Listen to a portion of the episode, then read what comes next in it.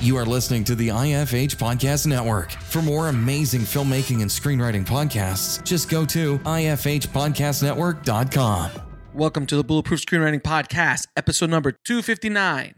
The farther backward you can look, the farther forward you're likely to see. Winston Churchill. Broadcasting from a dark, windowless room in Hollywood when we really should be working on that next draft. It's the Bulletproof Screenwriting Podcast, showing you the craft and business of screenwriting while teaching you how to make your screenplay bulletproof. And here's your host, Alex Ferrari.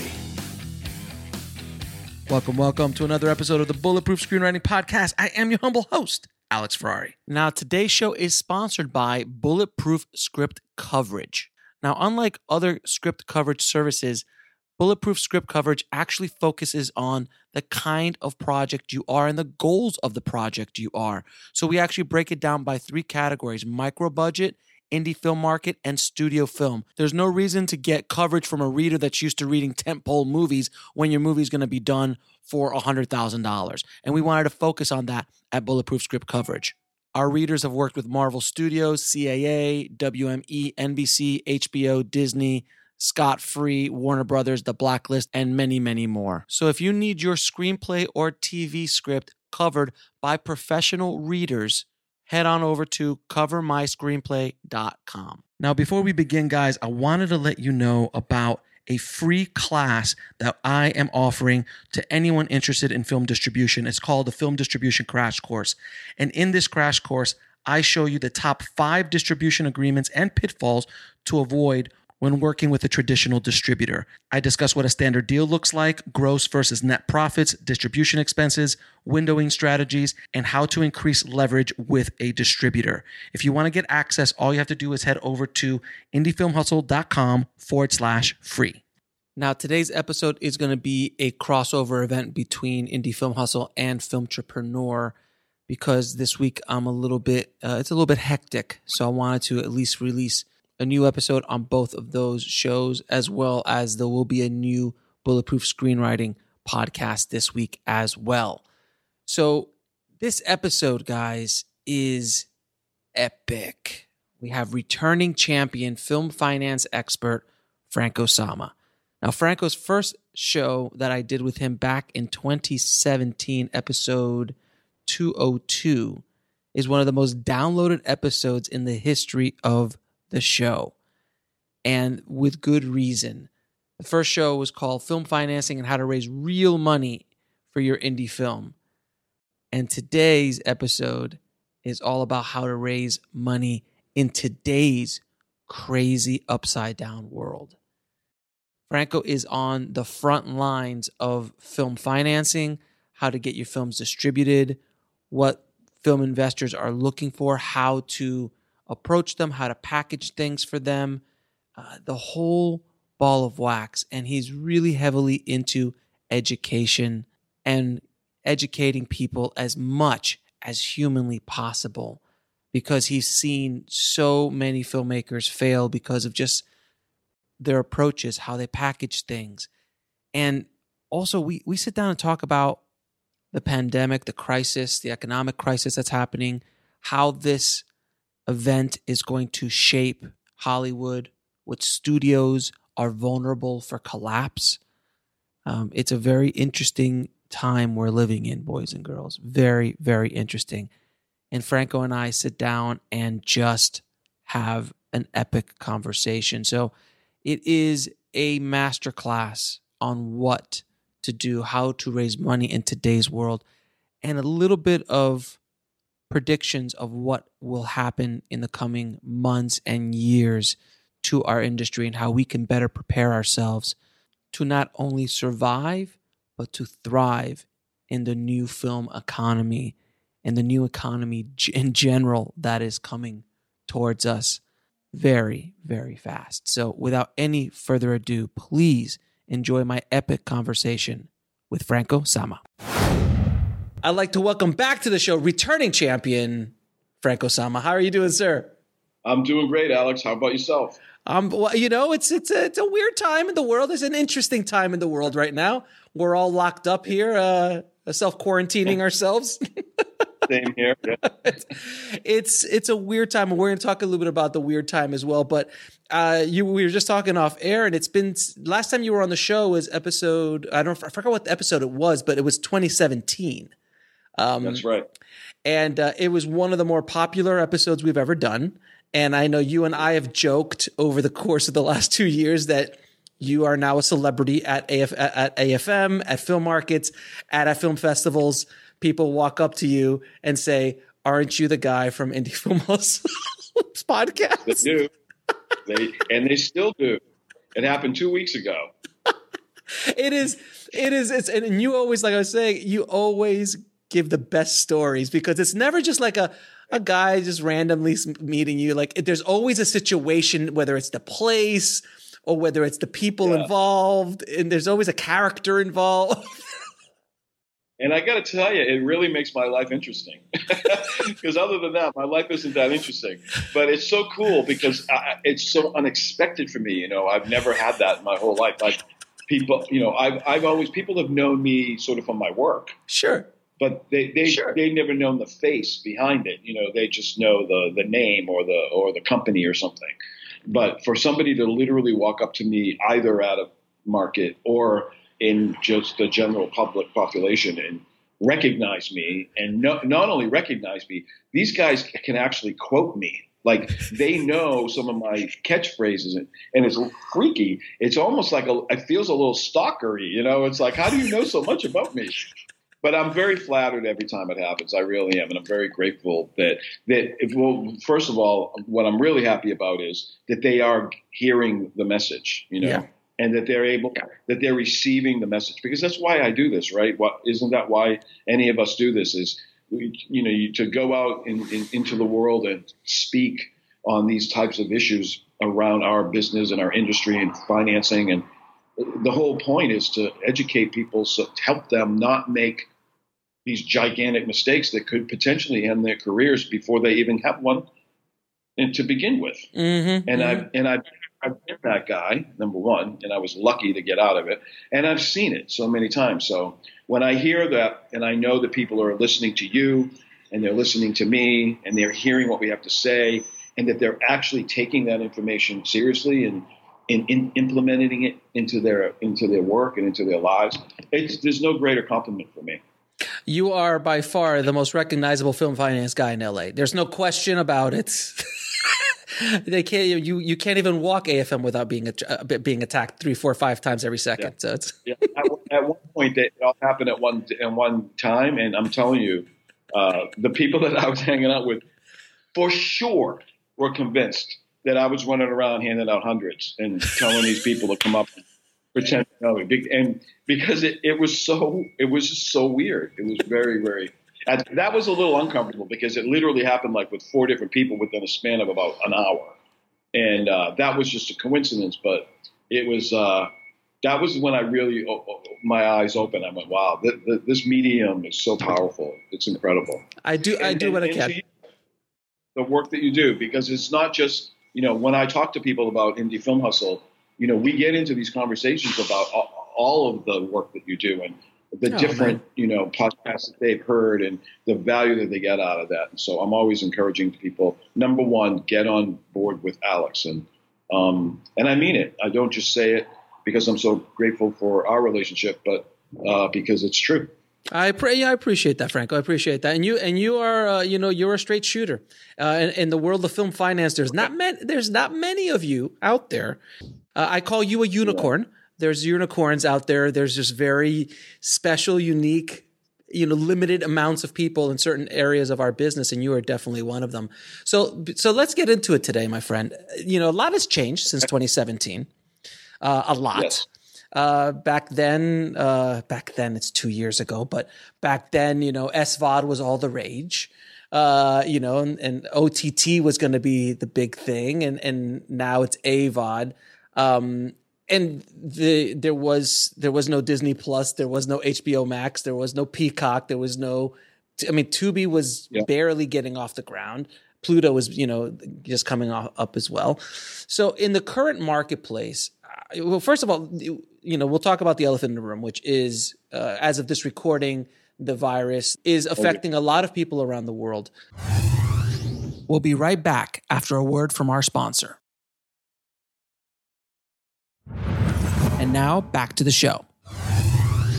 And is Yes. I just did an I just did an episode this week about how the coronavirus is actually affecting our industry, and we've lost you know lost. I think in China they lost two billion dollars in revenue worldwide, already four billion in revenue. Um, and and it's no no no stop in sight. Like literally, China right now, which is I think is it the second or the first biggest market? I'm not sure now. I don't know if it overtook the U.S. or not, but they shut down seventy thousand screens. Like they, they shut down their their box office, which is Yeah. decimating a very fragile and honestly, in my opinion, vulnerable film industry, which I feel that the China market has been propping up the losses that they Yes. have uh, occurred from DVDs and all the other I mean, foreign sales and all these other things that were there before have been taken away over the years. And China was kind of like bubbling it up a little bit, but then all of a sudden it's gone and everyone's like, oh crap. So how do you how do you see this affecting our marketplace moving forward in 2020? Well, I mean, absolutely, the rug has been pulled out from underneath the industry. I mean, uh, not certainly just our industry, but uh, every industry and uh, worldwide. It's a, it's a, it's you know, I, the consequence of what is occurring right now is going to probably impact us for the next decade. Mhm. That that's what I believe, and I we will get past it. We do, Yeah, we always do Yes. you know, we get through everything. Um, but it really is going to require a, a readjust, a major readjust, almost partic- potentially a complete paradigm shift um, in the way we do business. Um, I mean, the good news prior to this event of the virus is that because of all of these emerging, emerging sort of marketplaces, content is now much more valuable, right? Mhm. Because I remember back when I was first starting off, you know, you're trying to get knock down a door to get somebody to pay attention to you because you had something, a project that you wanted to bring in, and people would just slam the door on you and get out of here, kid. You know, Mhm. um, but those roles have reversed quite a bit now, and content is king, and there's so much space now that needs to be filled with content. So that puts the creative people uh, in a in a better position in terms of that. Uh, but then the question is, you know, now the throngs of possibilities. How do you penetrate that? Mhm. How do you penetrate that? Because now you've got a billion times more competition than you used to have. So even though there's more opportunity and access, um, it's still sort of a funnel, and you know somebody's getting stuck in the You know, there's only a few people coming through that from everybody that's pouring into it. So I think honestly, more than ever, you know, this this business has always been a business of relationships, and you and I are a testament to that. You Mhm. know, uh, uh, and not just you and I, but all of the people that you and I have in common in our circle. Mhm. You know, that we all see each other at all the events in our little kind of clan, right? Right. Well, that's the core of the independent in, of the independent film world, at least here in LA. And I think that, uh, especially somebody new, um, they have to really focus on um, building those internal relationships um, and finding the good guys, right? Because the, there's a lot of not good guys Mm-hmm. out there. Uh, you know, by being able to identify those people and stay with them and work hard to make sure that they nurture and maintain those relationships over a long period of time because this is the long game. This whole industry is about playing the long game. So if anybody's in it for a quick anything, you know, it's a quick buck or they want to get famous, you know, quickly or they want to win an Oscar in the first film, that's not uh, the mindset. It just isn't. You know, you and I Right. see that every day um, that can't be the mindset. You know, there's nothing wrong with having that kind of ambition and dream, but you also have to have your feet in reality and grounded. And uh, and I think that you know, as long as people stay close to uh, people like us who are in it for the right reasons and have and have all of the the right intentions. And like you said earlier, I'm a straight shooter. You know, I tell people things they don't want to hear every single day. yes. And you know what? And I'm proud of that because I know that they're going, oh, oh, harsh, you know. But at the end of the day, you know, I, am doing it because a I haven't got time to for BS. I just don't. I got 12 films in production. Just came out of uh, principal photography. I got a million things going on right now. So the last thing I have time for is to babysit for somebody, right? Uh, uh, and, and, to hold somebody's hand. Now, I am willing to take my time and work with somebody over the long haul, but they have to be doing the, the heavy lifting at the end of the day. They have to make their contribution, especially if it's their, their film. There's so many people that come to people like me and, and, and they have an expectation, which is already a, a problem. They have an expectation that they're going to be able to hand something over to me and then I'm going to do it for them or take it from there. And it's the complete opposite. I will help empower them to do it themselves um, and give them the tools and the resources and the knowledge and the information and whatever it is that they need for that. But I'm, I'm not, I don't work for them and they don't work for me. It's a, right. that's what a collaboration is, you know. So as far as the global market is concerned, I really think it's kind of a wait and see. I think we've got to kind of wait and see how this thing flushes out. Uh, you know, with the, for example, uh, South by Southwest being canceled was yeah. a major, major, major blow. You know, we're talking about 365 million dollars in revenue. The potential um, is just wiped. And I'm working with a couple of uh, organizations that I'm affiliated with to try to help uh, potentially screen some of these filmmakers' films that would have gone there here in LA, mm-hmm. so that at least kind of give them a little bit of a leg up. Because yeah. I know that these filmmakers must be crushed. I mean, I can, can, you imagine spending your whole like you like I got into South by like I my film got into South, and then all of a sudden it's canceled because of a virus scare.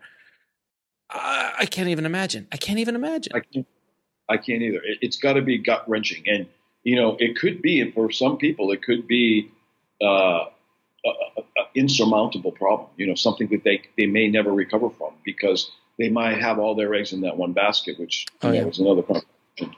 Yeah. But um, so that's why I'm saying we're going to try to at least do something. I don't know yet. We got a couple of you know organizations uh, that I belong to. You know, I'm a I'm a um, on the board of directors at New Filmmakers Los Angeles. Mm-hmm. We're talking about partnering with some other groups here in LA uh, and, and, and um, combining our resources in terms of theaters and space and being able to get some of these films shown, at least here in LA, for audiences, uh, despite the fact that they're not going to be able to compete in the festival. Yeah, and I know RB, our, our mutual friend RB Botto from Stage 32, he's trying to do something as well to help those filmmakers as well. Uh, they'll be one of those partners that we're, we'll be working with. Yeah, yeah, it's it's it's it's it's devastating. It's devastating. Um, now I, I've been I've been yelling from the top of the mountain now for a while, saying, "Hey guys." Um, right now, things are getting really tight as far as the mid-level and lower-level distributors. They're getting more predatory. Um, you know, there's always good guys, but there's a lot of bad guys out there in that world. And we're in a we were in a fairly good economic time and i go wait until the fit hits the shan and all of a sudden things start tightening and we saw it in 08 i mean you go back to 08 you start seeing companies start falling left and right because they were fragile in this in the in the in the in the first place. Do you see you know obviously as of this recording the market has had one of the worst weeks few like last two weeks since 2008 a lot of people are saying that this is the first signs of something going to happen. Uh, we're due. We're late. Uh, we're late for something to happen. Do you feel? I'd love to hear your opinion. Do you feel that some of the studios, uh, and there's only a handful of big studios left, but do you think of the studios and also some of these larger distributors are vulnerable because they're they're they're fragile in the first place because they're not diversified. Like Disney, we're good. Disney's going to be fine. You know, Warner's will probably be fine. Universal will probably be fine, but they're super diversified. Where some of the other studios aren't, and especially these distribution companies who are not diversified at all, and they're just oh, you know, they're just making the money with distribution. If those channels start like what we were just talking about, like China shuts down, and then all of a sudden the foreign market shuts down, all of a sudden all this all this flow ends. Do you feel that there's going to be a a reckoning, if you will, in our industry? I do, I do, I do, and and you know, I have to say this is a very unpopular position. We'll be right back after a word from our sponsor. And now back to the show. But as bad as that is and is probably going to be, the industry really needs a purge. And this might be that opportunity. I believe this is the, you know, Phoenix rising because what's going to emerge from that catastrophic event is going to be a, a new perspective and a new way of doing things because you know i've been saying for a long time i, I kept predicting about five years ago i was started predicting that the the overall model of the sales more the sales companies as opposed to the actual distributors right the sort of middlemen the, between the film The middlemen and the, the middlemen and the of the middlemen of the middlemen, right? Mean, that's where the, all the breakdown is, right? I mean, you hear you have all these filmmakers, myself included, who spend you know years of their lives and dedicate you know ten, uh, thousands, if not millions, of dollars in, in, in getting investment and doing everything they're supposed to do.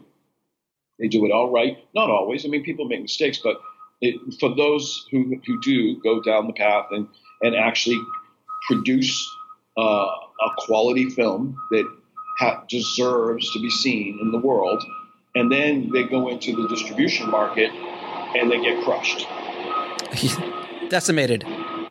They get crushed, and as a result of that, it's a domino effect backwards now because the the sales companies, you know, some of them uh, are are doing sales, re- re- recovering uh, proceeds, and not paying out. You know about that, right? And then there are others um, that are just in it for the for the upfront marketing fees, and once they collect their fees, they lose interest in the film and they move on to the next one, and then that one after that. So they're in the marketing fee collection business as opposed to the distribution of film business. hmm And I've been saying for five years now that's going to implode. At some point, it's going to come back and bite them because instead of having the mindset of, wait, wait a minute, if we take care of these people, these talented, seriously, Right. If we no, I, I agree with you. These talented, you know, young, talented uh, entrepreneurial filmmakers that really have their act together and have the resources and the wherewithal to go up there and figure out how to raise two million bucks to make the movie in the first place, and then they make a great movie, right? Wouldn't it be behoove us to like build a long-term relationship with these people and make sure that those filmmakers are able to return those investments to their uh, to their investors and make with profit so that those investors will continue to keep investing in them and we can continue to prosper and grow. Unfortunately, in the vast majority of the cases, that's not the case because the mindset, it, it just isn't. I know. And, you know, like I said, it's a very unpopular position to be taking, but the mindset is more along the lines of there'll be another one right behind you. Correct. There's a long line that's never going to end. And you know what? We'll, we'll, we're going to do what we're going to do. We're going to get, make this money and good luck on your film uh, and with your investors. And unfortunately, if that falls off the wayside, there's, there's going to be a hundred more filmmakers in that line trying to get that same deal that looks on the surface like a great opportunity. Um, and then turns out not to be. So I've been saying for a very long time that that has got, that will self implode. Like Mhm. it can't sustain itself. It can't be sustainable. And to to your point, unfortunately, I think this could be a sign that you know those those are the most likely of the people that are going to probably be the ones to fall by the wayside. Mhm. Uh, and uh, when when uh, the dust settles and everybody kind of comes back out of the ether and from whatever's going to be occurring over the next year or two, I think there is going to be a, a whole new uh, way of looking at this thing and finding. I mean, even now, some of the deals I'm working on, you know, we're working on um, a couple of. I have a couple of film funds that I'm building in, Mhm. you know, the name of the company, and and, and I'm consulting on other on others, and I'm telling these people, you know, that that it we can't go out and raise all these millions of dollars and then dump it all hand it over to some third party that's going to take the lion's share and leave us hanging, especially now if we're the investors and it's our money. So we're looking at ways to be able to minimize that. One of those ways is to reduce that marketing fee down to only like t- about ten thousand dollars, mm-hmm. which is which is nothing in, in the grand scope of things. Yeah. But imagine, you know, taking what is traditionally a 50, 60, I've seen $85,000 100, 150, to, I've seen 200. Oh yeah. Ridiculous. And it's, and it's just wrong. It's just wrong. Just imagine if that number was capped at like 15,000, you know? Um, so those are little things that, you know, that we're trying to do internally here. And that's why I said, goes back to my point earlier about new filmmakers or even current filmmakers staying close to people like us who are fighting every day and working towards coming up with solutions for some of these things so that if and when the bottom falls out of this thing, you know, there'll be a small pe- group of people who will be able to survive it and and and actually, um, you know, e- exceed uh, expectations from there. I mean, in 08, when did Netflix start? Like net, the streaming side of Netflix. It was around 08, 09, 010, if, I'm not mistaken, right? Yeah. It was that's when the beginning stages of streaming, which was horrible at the time, obviously. But that's when yeah. it started. And Netflix came out of the streaming side of Netflix came out of the 08 thing. And look how that completely transformed our industry. And there, there, every once in a while, there needs to be a purge. And I agree with you. I, I, 100% agree with you. I 100% think there needs to be a wiping of the slate in many ways. If the companies are strong and they have good business models that can sustain hits, then right and, and, ethical and ethical. Correct. Then, they, then they'll survive. Then Correct. They'll survive. They have, at least they have a better chance of surviving. And you know, it's interesting you bring up Netflix because I remember, you know, in those days, m- me personally, my company, we we made vast majority of our money back then on DVDs right? What is this? D- what is what is it? What is the DVD? What, what, they, would, they would be scared to have the thing. But anyway, uh, coasters. They but, look like coasters. Yeah, got it. Yeah, yeah, that's what they are now. that's what we use them for now. But anyway, um, yeah, we, you know, that was in the DVD days, right? When, when as a distributor or a sales company, we have these really ex- exorbitant, uh, exorbitant uh, hard costs, right? Because we're going to bring a film out to market and it's going to go to like Walmart and all these places, but m- mostly in those days to Blockbuster and the, and the and all of those thousands and thousands of other chain, you know, Hollywood Video, to, you know, West Coast Video, yeah, all those guys, yeah. So there was the hard cost associated with that that we had to cover, or the distributor had to cover, and it was expensive because now you had to print every one of those things. Then you had to package it. You, you now you had the artwork, you had the plastic, and then you had the shipping. And what a lot of people don't realize is back then, if we got an order for 20,000 DVDs of our movie to Walmart, uh, in 90 days, if uh, Walmart wanted to, they could charge us back and send back 9,000 of those 10,000 orders. And we'd have already cashed the check. so we'd have to now be on the hook for all those DVDs that they, that they rejected that never got sold. So that was a huge problem.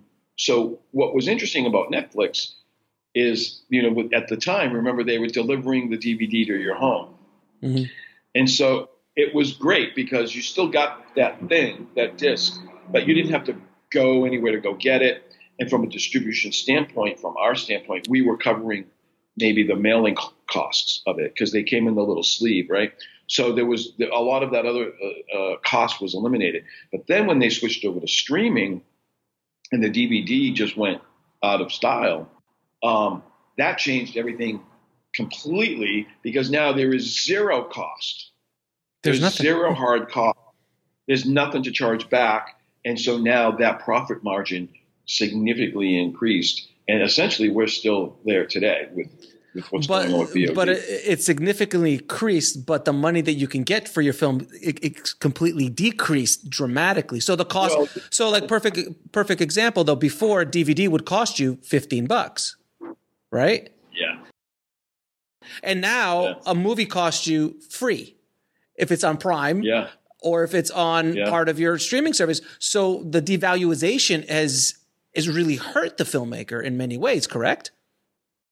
A hundred percent. I mean, it was five or six dollars just to rent it for the night. We'll be right back after a word from our sponsor. And now back to the show. And I know if and even before that, the VHS, don't forget, you used to get charged if you didn't rewind. Be kind, rewind. You did. You used to get charged. Be kind, rewind. That was the. Could you imagine? Could you imagine? I worked in a video store. I remember it was I and I, I pissed people off dramatically. Like, Yeah. sorry, I got to charge you an extra bucks. You didn't rewind it. Ah, or, or if you were a day late. So I, I remember going out at three o'clock in the morning and sticking in that little slot they had that would drop into the trash basket. So it would be there in the morning, so I wouldn't get charged for the next day. it's it's. I mean, we were barbarians. Let's just put it out that we were barbarians. We were just like just. ugh. I was just talking to a filmmaker the other day about this and saying, look, you know, for the for the people coming up, the young kids coming up, right? You, you know, today is like such a different conversation. I mean, in term, you know, when I started, somebody asked me what about the origins of P and A. Like, Mhm. you know, why do they call it P and A? I said because back then, when I started, the P was prints. Mhm. And the print was a 35 millimeter reel that was this gigantic, and you usually needed two for each film because the film didn't fit on one. And we used to have to deliver them and get into a van and bring them to the theater to bring them up into the uh, screening room. On e- at every theater, they had. What was it? What, a print? A print? I know if I remember correctly, uh, it, it would be like a twenty thousand dollar cost or fifteen thousand dollar cost, right? Very expensive Per Yeah. print, per print. And- where n- now you could literally upload it, and they can download Yeah. it for free, essentially. Yeah. Almost. Yeah, or now you can you can literally walk into a theater with a USB and here's my movie. you know what I mean? But, but but I remember those days. I remember literally physically delivering those huge 35 mil, millimeter prints, really heavy and on the thick film, and it was it was a very cool thing. But yeah, when you talk about that kind of money for every single theater, it was it, it was just it was so hard to make money. It was you know because that was your that was just your delivery cost to get it in there. That was the cost. That was your. You needed. You have to look at the ROI. I'm like, how many how many asses and seats could I get to recoup this cost? And then the theater was taking fifty percent, and it was this. I mean, like, so it, it took a lot. That's why you had to pump a lot of money into advertising, and to make that money to make that money back. That's when VH like when home video showed up. Of course, the whole industry was scared to death, but then they figured out, wait a minute, we can make some money here, and all of a sudden it, it changed. But then it's been slowly you've been seeing it from the days of 35 millimeter prints all the way now to zero cost but also really hard to generate revenue coming in from those channels unless you're creative. It's it's it's a very interesting um, journey that we've we've gone upon. Now i wanted to ask you something and, and i wanted you to clear up something for me because there's a lot of I, you know we have this this little group uh, that i started on facebook called uh, protect yourself from uh, predatory film distributors and aggregators, which started off as a distributor Facebook group, and now it's become like this hub of the latest distribution uh, techniques, who's screwing who, uh, asking questions about you know certain uh, distributors or, or sales reps and things like that, and people just you know it's it's a wealth of information. I want you to clarify, and I'm not going to use the distributor's name, but and when the second I give you the description, you probably will know who it is, but I'm not going to say it. But if a fi- if a distributor is putting out 40 to 50 movies a month, a month, how much attention is going to each release? And they might be a very very grandiose the distribution company have you know this perceived value for independent filmmakers and they're like hey i'm with x company now. Look at that. I have arrived. But yet you'll get zero dollars ever from that from that situation in many cases. What's your opinion of that scenario? And there's not there's a handful of those companies out there that just they just pump them out and they're just throwing stuff against the wall to see what sticks essentially Well, that was what I was going to say. It, it really comes down to that, right? Is it's the, the, at the beginning, you know, let's say they sign up uh, ten films, right? Uh, in in a, in a given period of time, in the in a, in, in the in the next thirty days, they they sign up ten. So that means they're finding, you know, these people that we've been talking about, filmmakers who have worked hard, who have uh, presumably, uh, in most cases, completed their film sometimes not, but um, and they have to sign this agreement. Well, we've you and I have talked about this. Those agreements can be 15 year commitments. You know, I mean, they tend to be five, seven, or 10 years. Oh no, I, have seen them up to 25 now. They're going, they're getting so predatory. It's going up to 25. So now, because they want to lock the filmmaker in, like literally forever, right? So that they can't go somewhere else. And, and, and, and the truth is, even if they don't do anything with the film, the filmmaker can't take it and go someplace else with it. So they're essentially being held hostage. So now they sign these 10 agreements.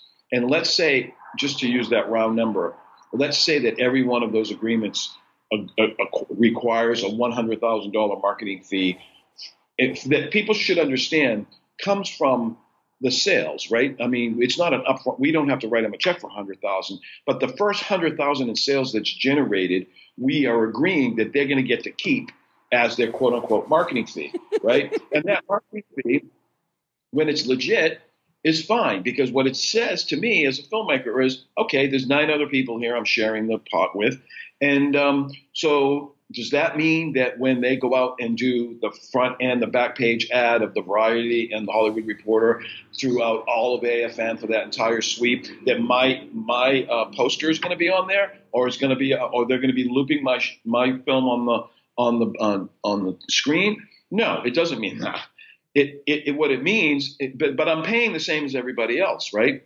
So now this in this scenario, this company who shall remain nameless has just is going to sell the shit out of that film mm-hmm. for until they hit the hundred thousand dollar mark, right? Because that's their money. So now they have just brought in a million dollars on ten films, mm-hmm. right? Mm-hmm.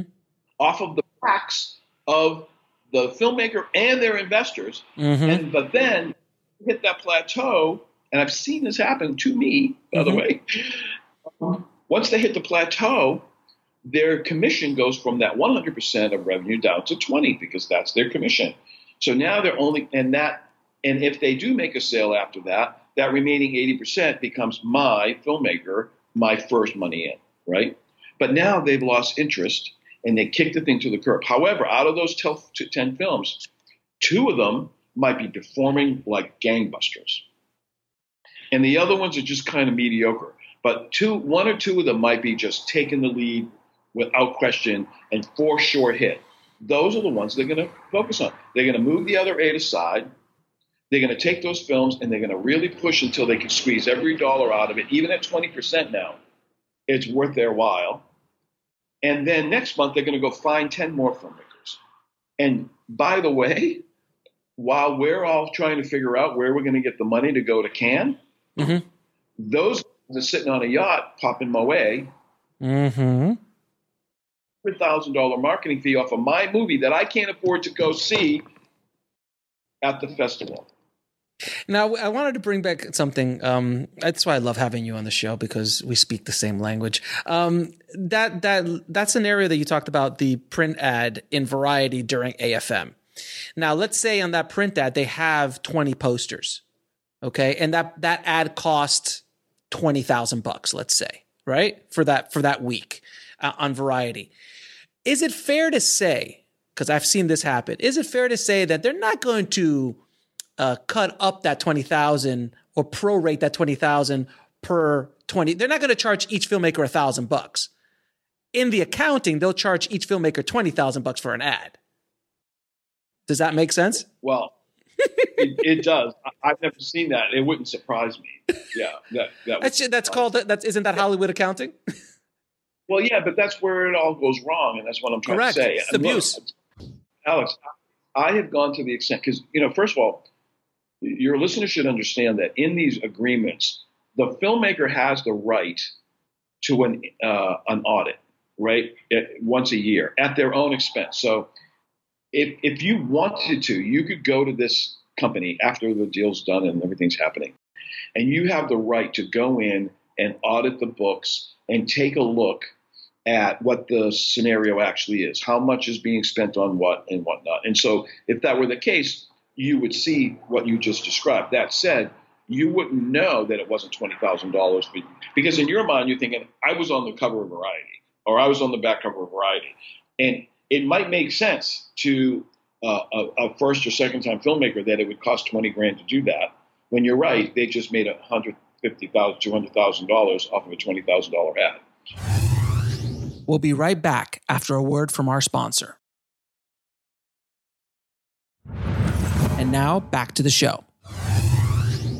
Um, the problem is, number one, nobody ever goes in for that audit. Nobody ever follows up on it because they forget that it. If it's even yeah, on the contract. In there, right? But assuming that it is, mm-hmm. number one, you uh, god i hate to say this but it's just it's only because i've actually experienced this that i'm speaking this way but mm-hmm. number one you know it's a it's a it's incumbent upon the filmmaker to initiate that process. Number two it's like the irs audit you know it's like oh sorry gotta go to lunch. Uh, can you come back next tuesday? Right?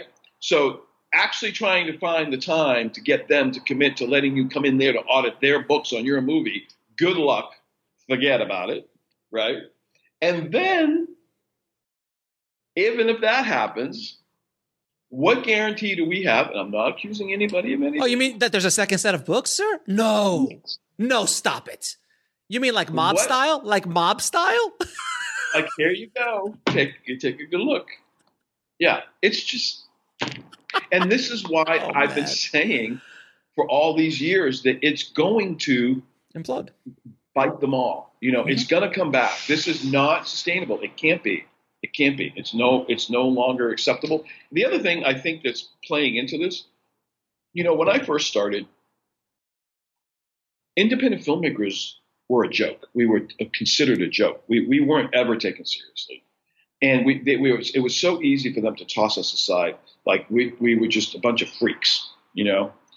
Um, until we started winning Best Picture every year right.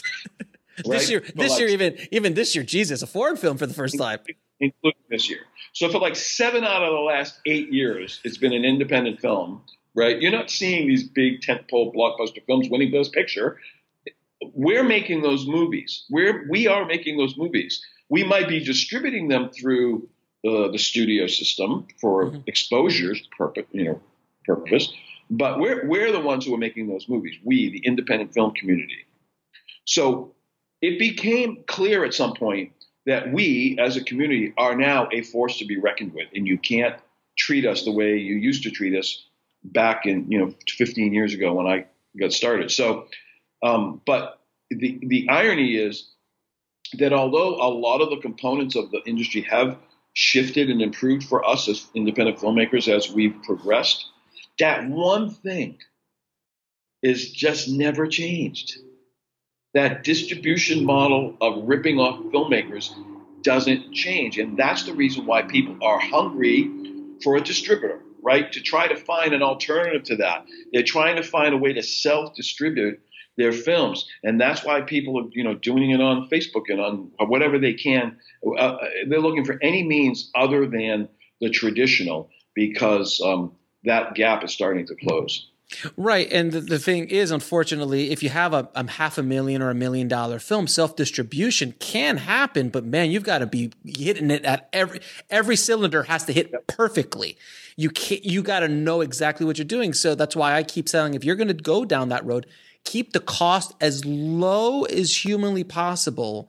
So be, yeah. so, so you can get the ROI, so you can get into the black faster. You know, a $15,000 indie which could be excellent, is going to have a lot better chance than a $150,000 indie to generate money back. Because both you and I know how difficult it is to get eyeballs, yeah. to get people to look at your films. Um, it's it's just an insane it's an insane system. It's like going back in the olden days. Like how many? I I call it. I, I and I've said this publicly and I, I, I uh, many many times. I feel what happened in the Me Too movement which was it was something that was a standard way of doing business in Hollywood, like the casting couch. The casting couch was a thing from back in Chaplin's day. Everybody, oh yeah, yeah, I gotta go on the casting couch to get that part, all of that, right? And Me Too kind of exploded that situation, and all for the better, of course. I feel that what's happened to filmmakers over the course of that same time, and even more so now, is a financial kind of raping of because you know you you you put up three four hundred five hundred thousand dollars of your own money or your mom's parents or whatever or investors money and they're literally just stealing it from you. Stealing it legally. It's insane. So i think you're right. There is an absolute um, reckoning coming and i think that yep. the system can't keep going. I think it was easier in the 80s in the 90s and even in the early 2000s because the volume was a lot different. The distribution outlets were a lot different. But now, because of so much, this this system can't hold. That's why it stayed like that for what 80, 90 years. Yeah. Because yeah. it was pretty much locked. But now it's a it's the wild wild west, and they can't they can't handle it anymore. They don't even know how to deal with it. So they're trying to they're trying they're trying to use a horse and buggy on a on a Ferrari, no pun intended, and it doesn't, you know, the, the whip on the like trying to make the car go with with the horse and whip. I'm like, no, dude, that that's car. it has an engine, it runs on gas. It's not a horse. Do you do you agree? A hundred percent, hundred percent. And you know, the other aspect of this that's that's that's already rearing its ugly head is on the investor side. You know, yeah. with what happened yeah. in the stock market just in the last week, week or two, you know, when they say investors, you know, when they talk about the stock market, it's, it's, it's in every other, you know, aspect. And so we essentially are experiencing right now a freeze uh, on investment.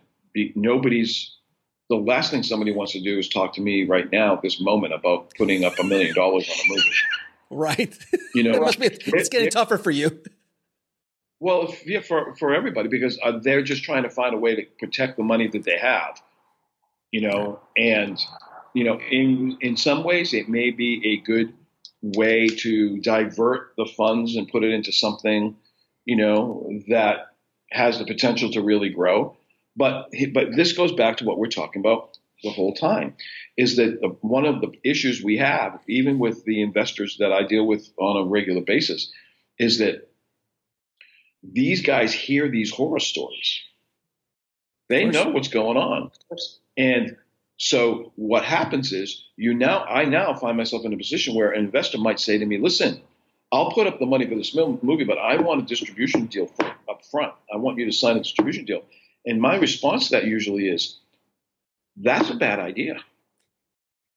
Because it's, it is because yeah. I understand, Mr. Investor, that this would give you a sense of security because you've got this person's brand name attached to your film as a distributor. Mm-hmm.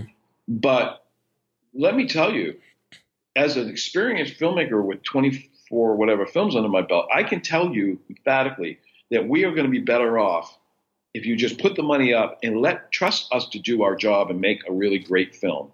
And then let us go out there and compete in the marketplace. Let us go to the film festivals. Let us have, you know, let's get us a bunch of distributors vying for our for our project. Let's not sell our soul to the devil today just so that you can feel a little bit more secure. Because in my opinion, you have a way better chance of not only making your money back, but making a much higher upside if you let us go make a great movie and go out and compete with it than if you lock us into some seven or 15 year deal with some schmuck who's never going to move, and we're going to end up making this great movie, and we can't even do anything with it because we already sold our soul to the devil over what? Over your lack of security? Your insecurity, absolutely. Doesn't make, yeah, doesn't make any sense. So that's a conversation I often have to have with investors, and it's a tough conversation to have because you're literally saying to them, you know, let's let me take the security away from you and trust me to do what we do. And in the long run you'll we believe that we'll be better for it. But it's a per- but it's just a perceived security. It's not really security. It's not like you're signing with disney or warner's and they're giving you a massive upfront fee that's covering your budget. Eh, that's not the case here. Right. you're you're basically just doing it you're just signing it up like anybody else. And then maybe if you're lucky they give you a minimum guarantee of a quarter of the budget. And that's like amazing if they did that. But that's that, that's not happening it's not happening I was I was talking to a filmmaker the other, I was talking to a filmmaker at AFM and they were telling me like, hey, you know, I, I made a movie for 150,000. They they were from uh, I think South Africa uh, or Australia as well, uh, one of those two. And and uh, it's like we made a hundred 150 thousand dollar film. I'm like, and we got a, an MG. I'm like, oh great, what you know, who did you sign with? And they told me the company. I'm like, okay, uh, that's fine. Um, what when because when I heard MG, I'm like, who gets an MG in today's world? Like for an independent film, how much did they did they do? And he's like, oh, they gave us 30. And I go, 30. Okay. Um, is that for a certain territory? He goes, no, we gave them worldwide. And I'm like, so you got 30,000 for a product that you paid 150,000 for and you locked up your film for seven years? We'll be right back after a word from our sponsor. And now back to the show. And he was just so happy that he got 30,000. I go, what other business in the world do you spend 150,000 to make 30,000? Like that doesn't, it makes no sense. But for And film, for filmmakers, we're like, happy.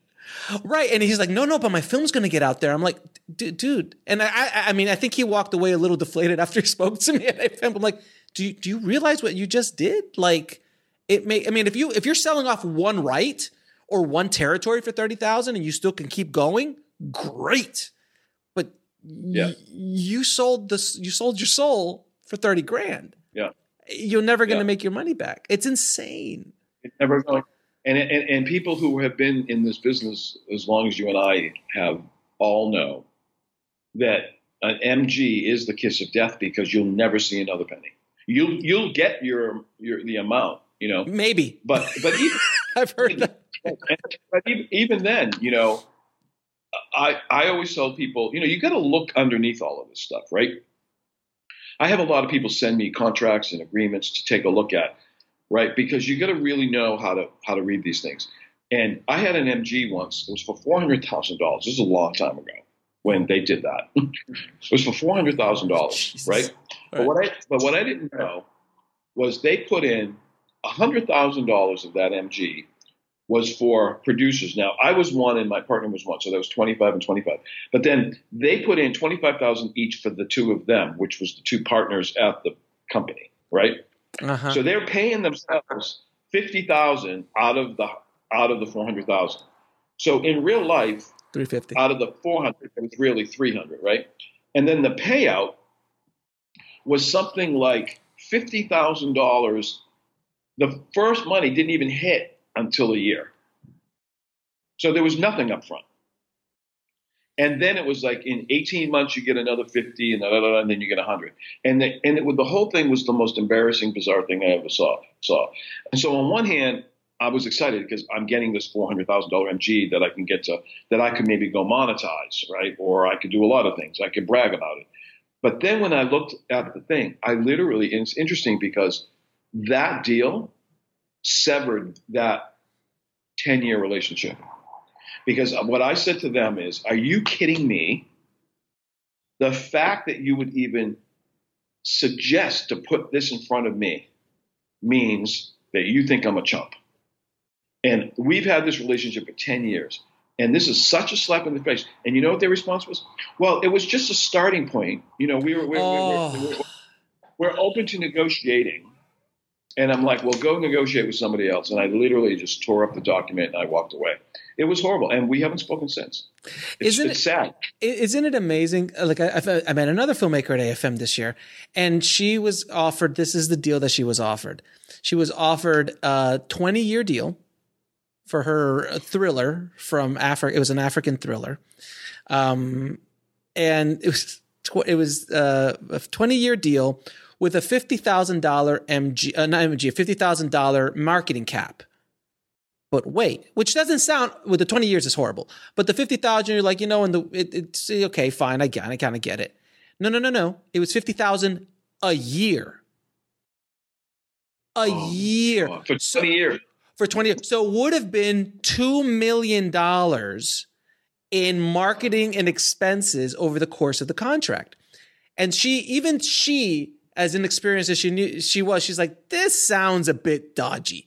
So she went back to this guy. And by the way, this was a sales rep. This wasn't even a distributor. It was a sales rep. And they get, she, he goes like this. I don't think he's like, okay, okay, okay. Listen, why don't we just do 10 years and uh, a $50,000 total. And, he, and he, she's like, so basically you were trying to screw me. And he's like, well, yeah, Right. Why it was, yeah, it was just a starting, it was a starting point. So they throw out these ridiculous deals. And by the way, that company that we were talking about earlier, the one that does 50, 40 or 50, they're infamous for this. I've seen the agreements. They'll, they'll toss out 20 year. all the time. That's their standard practice now. Is twenty years uh, with a heard of hun- a hundred thousand, and then they'll and then I had a filmmaker go back to them and go, look, this sounds a bit. All right, all right, seven. it's like I'm literally. It's like you're gonna go buy a house and we're like, we need a million dollars cash. I'm like, uh, Yeah. this it seems a bit much. Okay, okay, two fifty. Like,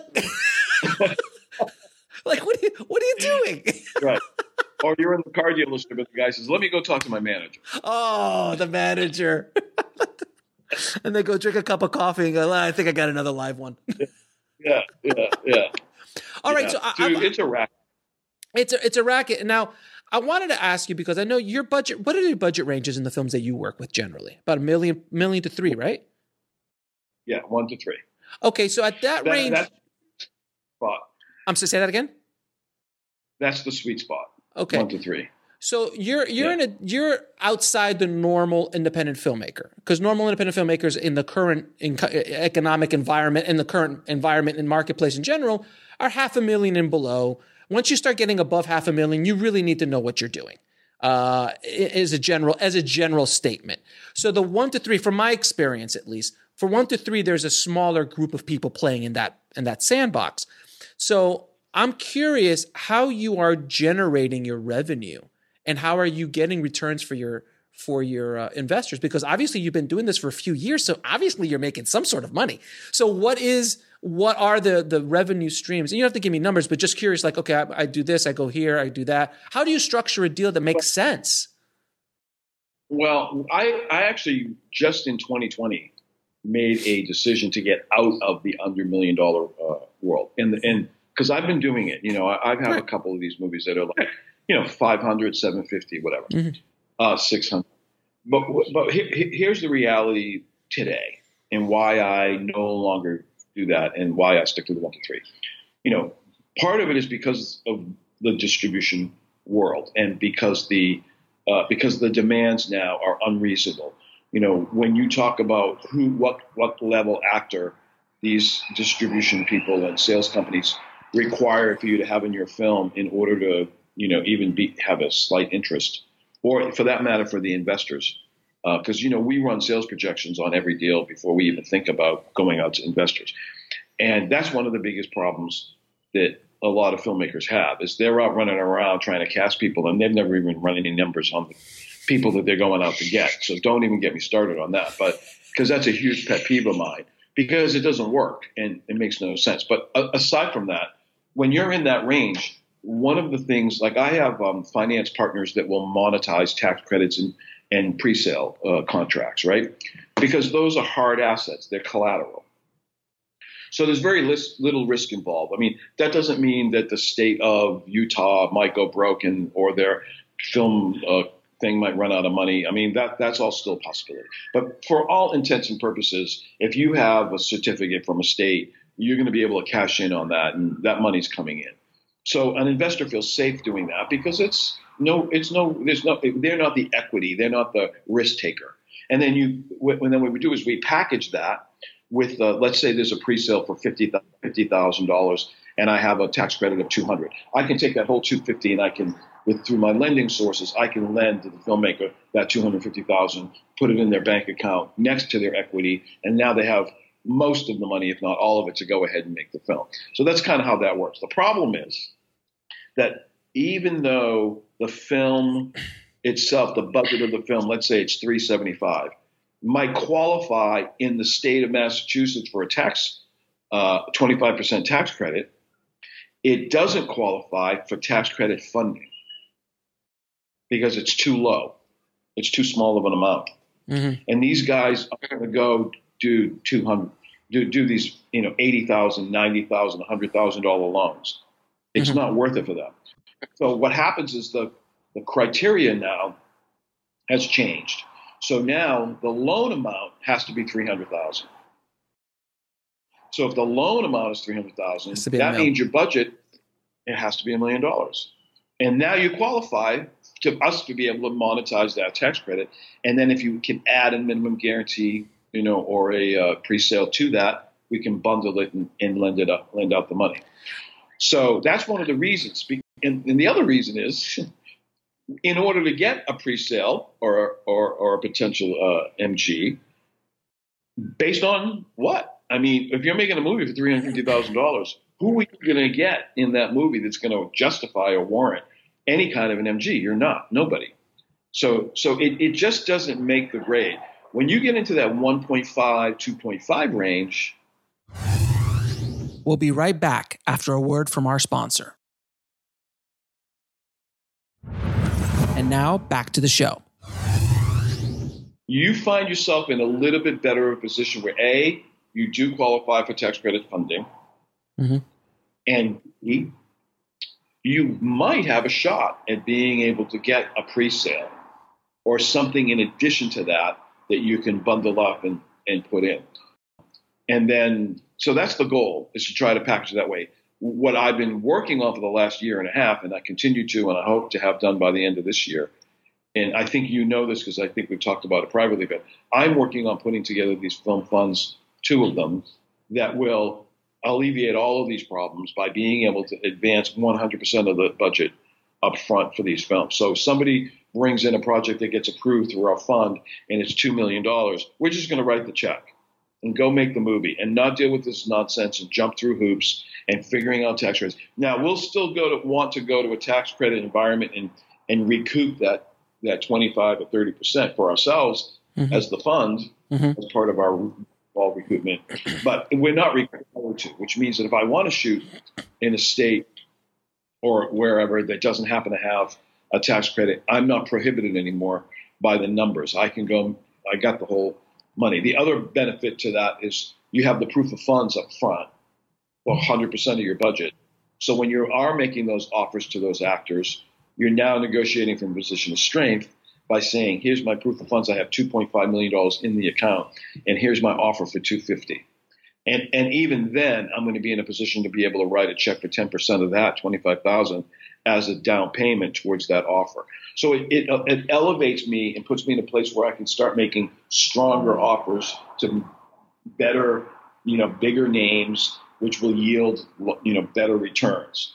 And so that's why I brought everything up into that, into that space. And it's a great space to be in, in terms of, uh, for me, at least in my resources, once you break five million and you go up into the eight or ten, it becomes a little bit of a black hole. And then from 10 million up, it, it's another whole ball game, you know. Now, uh, you you spoke about pre-sales, and I I know that back in the day, pre-sales was a way to finance your whole film. Honestly, there was you know you could literally go to all the markets, pre-sell all your movie, and you had your your budget essentially. How, how is it in today's world? Uh, and I, I can only imagine what it's going to be like in the next four or five months, but um, or the rest of this year for that matter. But historically, within the like let's say the last year, where are you getting these pre-sales? Are they foreign pre-sales? Are they like you you are you carving out rights? Yeah. Yeah, it's it's it's individual territories. And that's relationship that you uh, just have. Yes. Got yes, it. it's in it's in it's individual territories. I mean, you can go to a sales company and hmm. have them do it, but then, you, like we just said, you're locked in, right? So, but there are lots of people, you know, when you've been around as long as I have, that you can pick up the phone and say, "Hey, Latin America, I need a sale. Here's my film. Can you get me something in Latin America? Yeah, I can get you 125k. All right, I'll take it. You know, because it, because it, you're right. In the old days, you could go theoretically and just make your whole movie by selling off your pre-sales. But but at the same time, you really don't want to sell off your pre-sales because it limits your your, your ability to earn revenue, right? Because once you make that sale, right, it's gone. So right. now you're you know they can go exploit that film in that territory, but you get no, you get nothing out of that because you you cashed out. So you want to be strategic about you know how where you sell those territories. So I'll I'll get projects a lot of times where I'll they're, they they want they're looking for funding, but they'll say, okay, but five territories are already so, spoken for. And to me, that's a negative on my side because that's five less territories I can I can work with revenue wise. But on the other side, it's a very good thing because that indicates to me, well, if this if five territories have already purchased this thing, it must be good. So it obviously has Eric Robert. It has Eric Roberts and Michael Madsen in it, obviously. So yeah, yeah both. They have to be both together. but uh, That's an inside joke, guys. Everybody, uh, Eric Roberts did how many movies last year? 35? 35 movies, I think. Uh, and I, and I, I haven't done one with Eric, but I've done one with Michael. So it's another story for another day. That's another story. But, it, was, uh, it was it was funny. I, I joke about that because when I was doing post, there was a year I did three Eric Robert movies in one year. Yeah. I did all the posts on three Eric Robert movies, and I was like, and my poor producer who spent like a lot of money to get Eric Roberts in his movie was that was the, that was the anchor. He would go to distribution companies yeah. like, no, we're good. We've got three of Eric Roberts movies this year. We don't need your another one. It was he diluted the marketplace. Well, it, it's true. That's exactly what it is. It's a saturation. It, it, they get to a saturation point, and that did happen with Michael. But Michael's fine. He still makes his money. oh no, he's movies. good. Yeah, he, he does a oh, Quentin Tarantino movie every few years, and that oh, brings him back up. Yeah, they're all going to be fine. They're, I mean, they're all going to be fine. But it's true. There there is a saturation point. And then the other thing I like to tell people too, because a lot of people don't understand this, and I think it's really important to understand you know, people when people are pitching me these actors, you know, first of all, I have one, I have this thing called a parenthesis rule. The parenthesis mm-hmm. rule. Mm-hmm. All right. Now remember, I'm talking about international, so I'm not talking about domestic, mm-hmm. right? Like you know, the movie I did, uh, Guns, Girls, and Gambling, we had Christian Slater and Gary Oldman, right? So Christian Slater is a great domestic play. He's a great name in the United States and Canada, North America. But Gary Oldman is an international value name. Mm-hmm. Christian is not an international value name.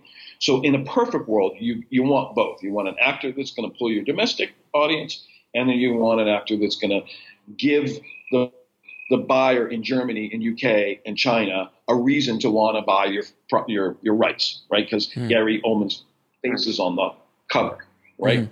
So that's the the the kind of balancing act. But so the parenthesis rule is when people say to me, and it happens literally every single day of my life, they're pitching me something and they go, "Oh yeah, we got you know so and so from such and such a movie or from this TV show. She's on the CW, right? She's re- she's really hot right now. She's really hot. Yeah. Okay, that's what I'm getting at, right? So that may be well true, but first of all, the parenthesis test means if you can walk out this middle of the street and just pull a random person and ask, give them that person's name and have them know who they are, then they count. It's great. If you can, if they can't, they don't count. So if I pull somebody up the street and I go Cameron Diaz, they go, "Yeah, I love her." Right? Nicholas, Nicolas Cage. Yes, I get it. Love him. Yeah, got it. But then you go, you know, Alex Ferrari. They're like, who? First of all, I'm insulted, sir. Secondly, I'm I'm I am huge in Zimbabwe. I'm just saying I'm huge. I can't walk the streets in Zimbabwe. That's like me in Japan. It's exactly. I'm so huge in Japan. But the but the thing I want to say about the point you made is right. The up and comers, right? Mm-hmm. It, it, it, may be really true that they literally are on that skyrocketing sure. trajectory. Mm-hmm, mm-hmm. But even if they're at close to the top of that, it takes about three years for that to translate into value on the open market takes three years. Mm-hmm. So somebody could come out in this big, huge movie that's a blockbuster and everybody's crazy over them, and now they're getting parts from every single direction and they're in every movie that you go to see. But that doesn't give them that level of, of, of value in the international market yet. They have to earn that because you know a lot of these people rise and fall. Oh, right. Oh, and in today's world, have, they do. They catapult up to a certain level and then they just drop off. You never hear from them again. Right. So that, that's not necessarily an investor. What investment? You're looking for people who are going to be able to sustain that well beyond their rise period, you know, and and maintain that name and face recognition. Those are the people that have value, and for that reason, it changes every year. And that's the reason why I tell these filmmakers when during through our program, through the development program, we spend a lot of time researching and figuring out making lists of actors that make sense for a given movie, narrow that list down to five names for each with a casting director, um, and then bringing that into the sales team, including the director, by the way. So it could be the, the male lead, the female lead, and then the director. We take all of that and sort of crunch the numbers with sales to figure out what kind of projections we can anticipate based on these people and what combination of those people gives us the best numbers in the world. And then once I'm armed with those numbers, and my rule of thumb is they give you three columns, right? The low, the middle, and the high. My rule of thumb is your low should be two times budget, one and a half to two times budget. So if you're making a movie like I do at two million bucks, we'll be right back after a word from our sponsor. And now back to the show. You want your low estimate to be at least three, between three and four. And you need the name power in order to get to that number. But now you have a strategy because if and when you do that, now you got a plan. These are the five actors. I got to go get one of these five actors. And if I don't, I, uh, my investor can take his money back because I'm going to take the investment contingent upon me being able to deliver on my end. Right. But I have to know what I'm delivering. So instead of just running around talking about, oh, I want so and so to be in my movie, there, there's a science to this. It's not perfect, but at least it's a strategy that helps us determine. I tell filmmakers all the time if you haven't done this work, if you don't know exactly what your budget is and you don't know what your sales projections are and you don't have a strategy around your cast, you do not have the right to be talking to investors. You shouldn't be doing it. It, you're, you're going out too soon. You're out there having conversations with people with money that you shouldn't be happening because you're not prepared to have those conversations because you don't have the information that's required for them to be able to make a rational, sound decision on whether or not you're a good investment or not. Now, Franco, it's your job. You're you you sound very logical here. Um, you, you sound like you're making sense. Um, but I, am gonna I'm gonna play the devil's advocate here. I'm an artist, man. I I I'm an artist. I I just want to make a film with this actor, and I can't do it for less than three million because my vision depends on three million dollars. And um, I'm not going to worry about how to make money with the film. That's your job, not mine as a, as a director and as the creative uh, muse of this project. Um, I, I, I, I, I don't want to get locked down with you know what actors are worth and what they're not worth internationally. I want the best person for the part. Now, but I also want a best person for the part, in my opinion, who, by the way, I've never made a movie before. So uh, that, um, I've never made a feature, but I've seen it on TV, so it doesn't look that difficult.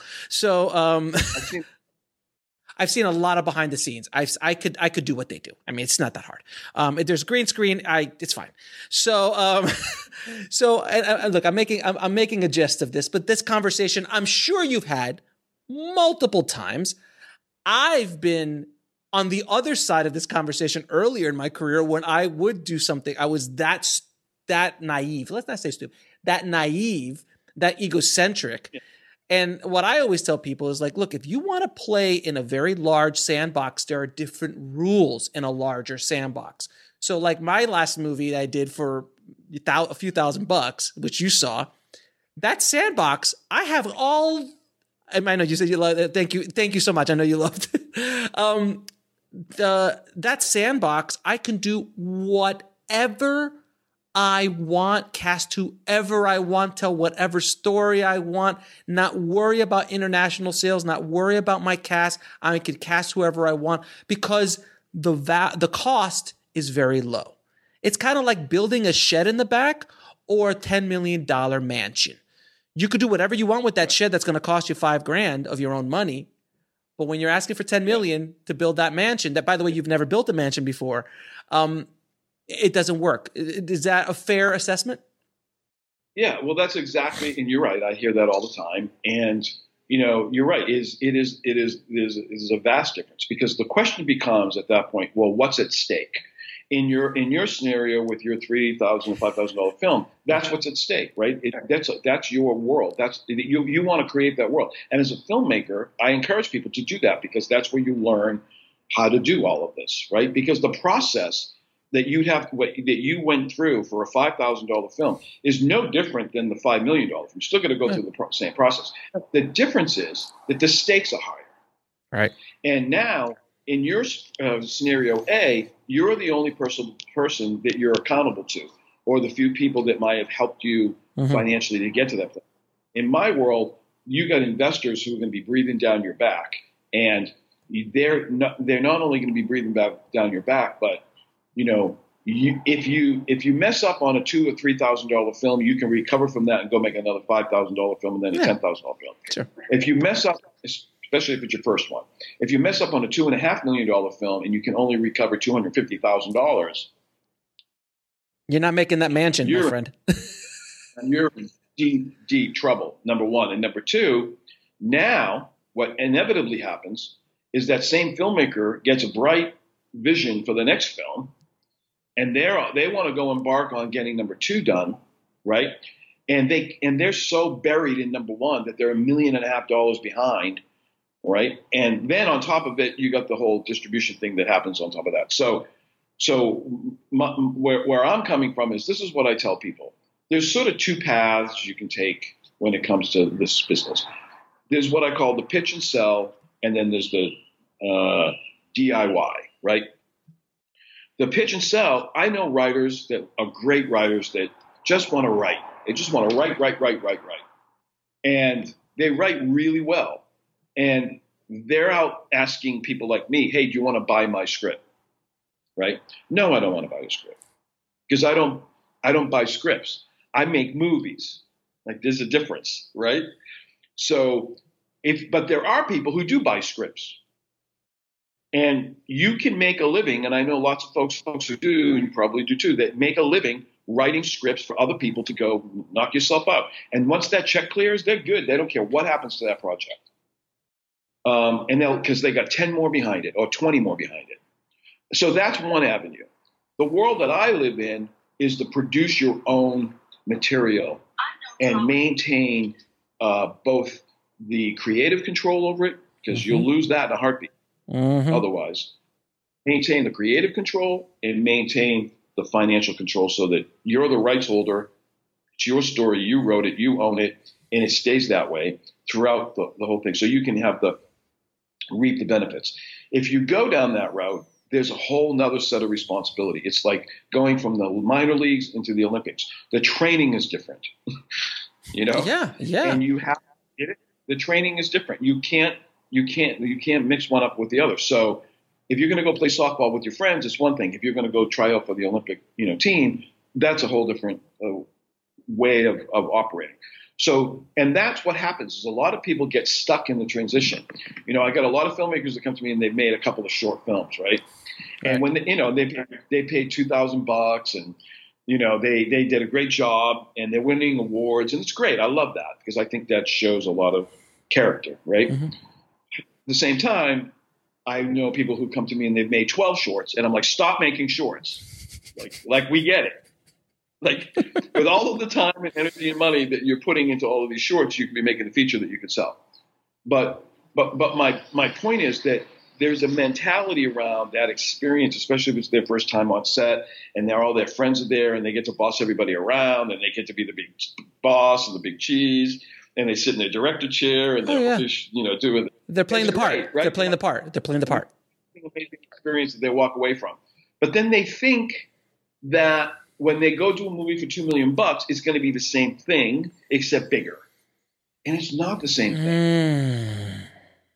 Same thing. And no, you can't bring your buddy out of film school to be your DP.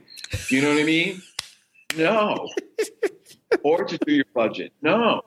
At that level, when you're talking about millions of dollars, you have to build a team. And what I tell these guys is when you made that short film, you probably didn't do it alone, right? You, you brought in a DP and a first AD and a script supervisor or whatever you had to bring in. You needed to build an infrastructure around you so that you could direct that film. Well, in my world, I do the exact same thing, except we do it in the business. And I surround people with the people that they need to build their business team so that they can go out and properly, the key word, raise the funding to be able to make the movie that they envision.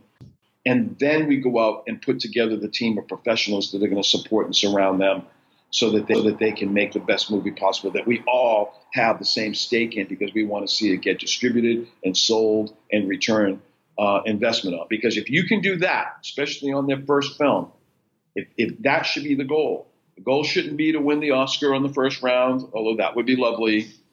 The the, the goal shouldn't be to um, Sundance. box office. Rec- Sundance can South by Southwest. Yes, yes. Yeah. I mean, I have people say actually say to me, "Well, I'm gonna I'm gonna I'm gonna bring it to Sundance." Like they're gonna walk in and Sundance is gonna go, "Come on in here. There's a screen open right there. Why don't you go shoot it right up there?" Hold on, let me go get a couple of people to watch this thing with you. Would you like some popcorn, Like- sir? Would you like some popcorn? We can massage your feet while you watch it, sir. Is that is that? Yeah, that's not the way it works. We'll be right back after a word from our sponsor. And now back to the show.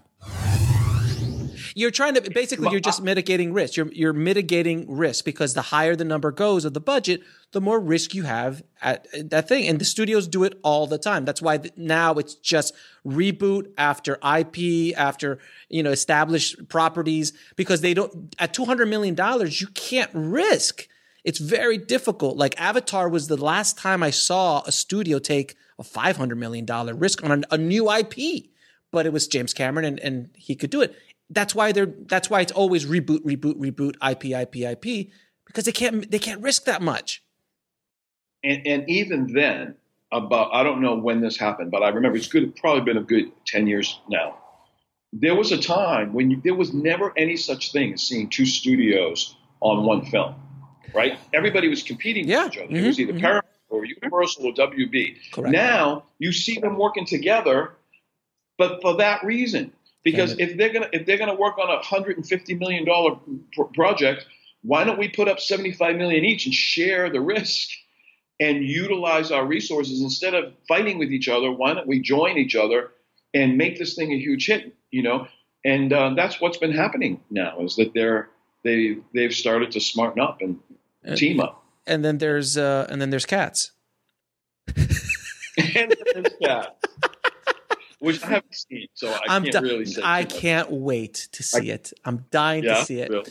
But if you, we'll go together. I mean, I, I'm dying to see it only if it's inside, sir, because obviously we're not allowed out anymore. Um, but That's- no, but I- and I keep telling this to people. I've never seen it, and I I don't want to bash anybody, but I mean, it's when you have a once in a generation. It's a once in a generation situation where you have a hundred million plus studio film that fails at such a just a, a Goliath of a of a failure. Um, it doesn't happen, and on paper, that movie had everything going for it.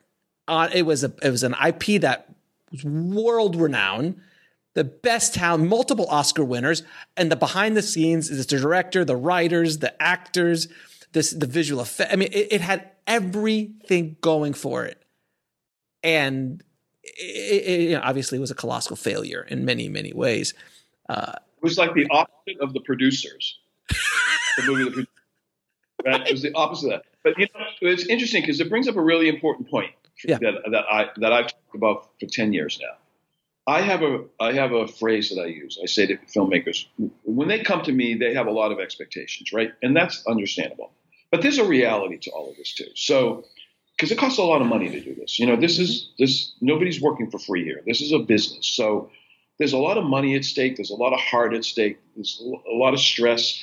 But at the end of the day, for people who are willing to go through the process and develop a film properly and figure all of that stuff out, and and, and, and, and in my world, I'll help them. I'll take them by the hand and carry them through that process, which is an arduous process, especially if they've never done it before. But I say to them, you can do everything right, like literally everything right from day one. You can write a beautiful script, uh, like top shelf script. You can go out there and make a shoot a gorgeous film, beautiful. You can go into the editing room and you know because you could lose everything right there. You, the whole thing could fall apart. But assuming that assuming that you don't, and then you come out on the other side and you've got a beautiful piece of art to be able to display. What I, what I tell people is no matter what we do together as a team or whoever's involved, at the end of the day, the, there's only one thing that's going to ultimately determine the success or the failure of your film. And it's the film. No, stop it. It's the no, film. it's everything else but the story. It's not the it's not the writer, it's not the acting, it's not the sound, it's not the lighting, it's not the music. It's all of it. And that Cats is such a perfect example, you know, because anyone in their right mind who might have been given an opportunity to invest in that movie would have been crazy not to do it. Of of course, Like I said, on paper, right. it's perfect. Yeah. But but that's why that's why it's such a great example of what I'm saying is because it was perfect until it wasn't, and now people are you know hurting from that. I mean, experience. That's a but the thing was, so if we analyze cats for a second, let's beat up let's beat up cats a little bit more because God knows it hasn't been beat up enough. There was a risk involved that no one took into consideration, and this is the best minds in Hollywood, Oscar-winning minds, as well as the best. I mean, Universal is no slouch uh, as far as making movies is concerned. No one, no one, everyone us underestimated the risk of the CG. Everyone assumed that the visual effects were going to be solid because they had a great company doing it, but no one took in consideration pushing the visual effects artists too fast, un- unrealistic deadlines, constant revisions.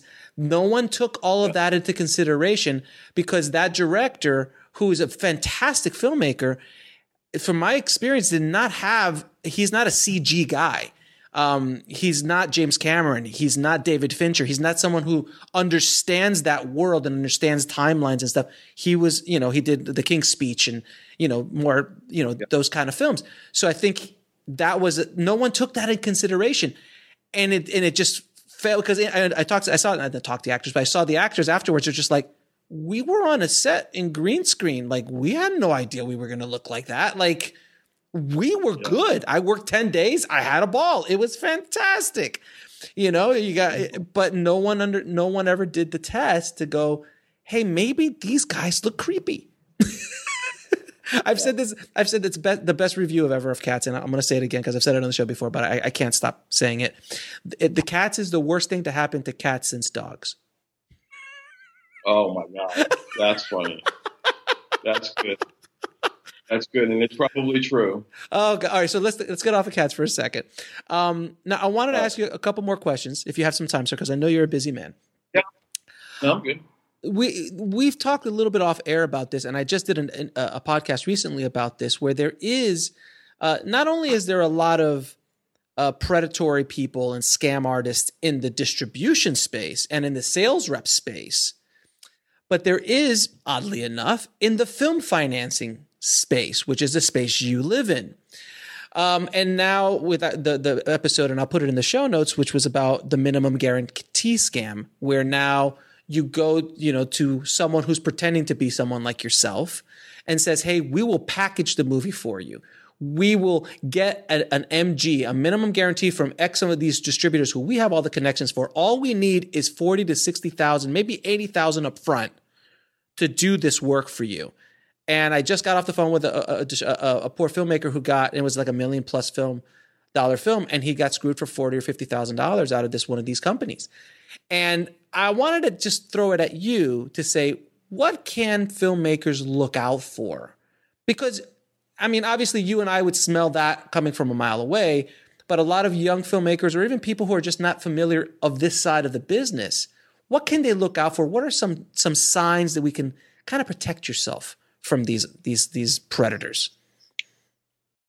Well, you know, I, because I've been doing this for 20 plus years, I have to say I've become very jaded around all of that because I I am at the point where I literally don't believe a word anybody says to me. Agreed. Until I mean, until the, the until the check clears. Until the check clears. that's the baseline. The baseline is when they say to me, uh, "I'm working on this film and I got it's a million dollar budget and I have three hundred thousand, I'm I'm thinking, no, you don't. so let's start there. Let's prove no, prove prove to me that you have the three hundred thousand.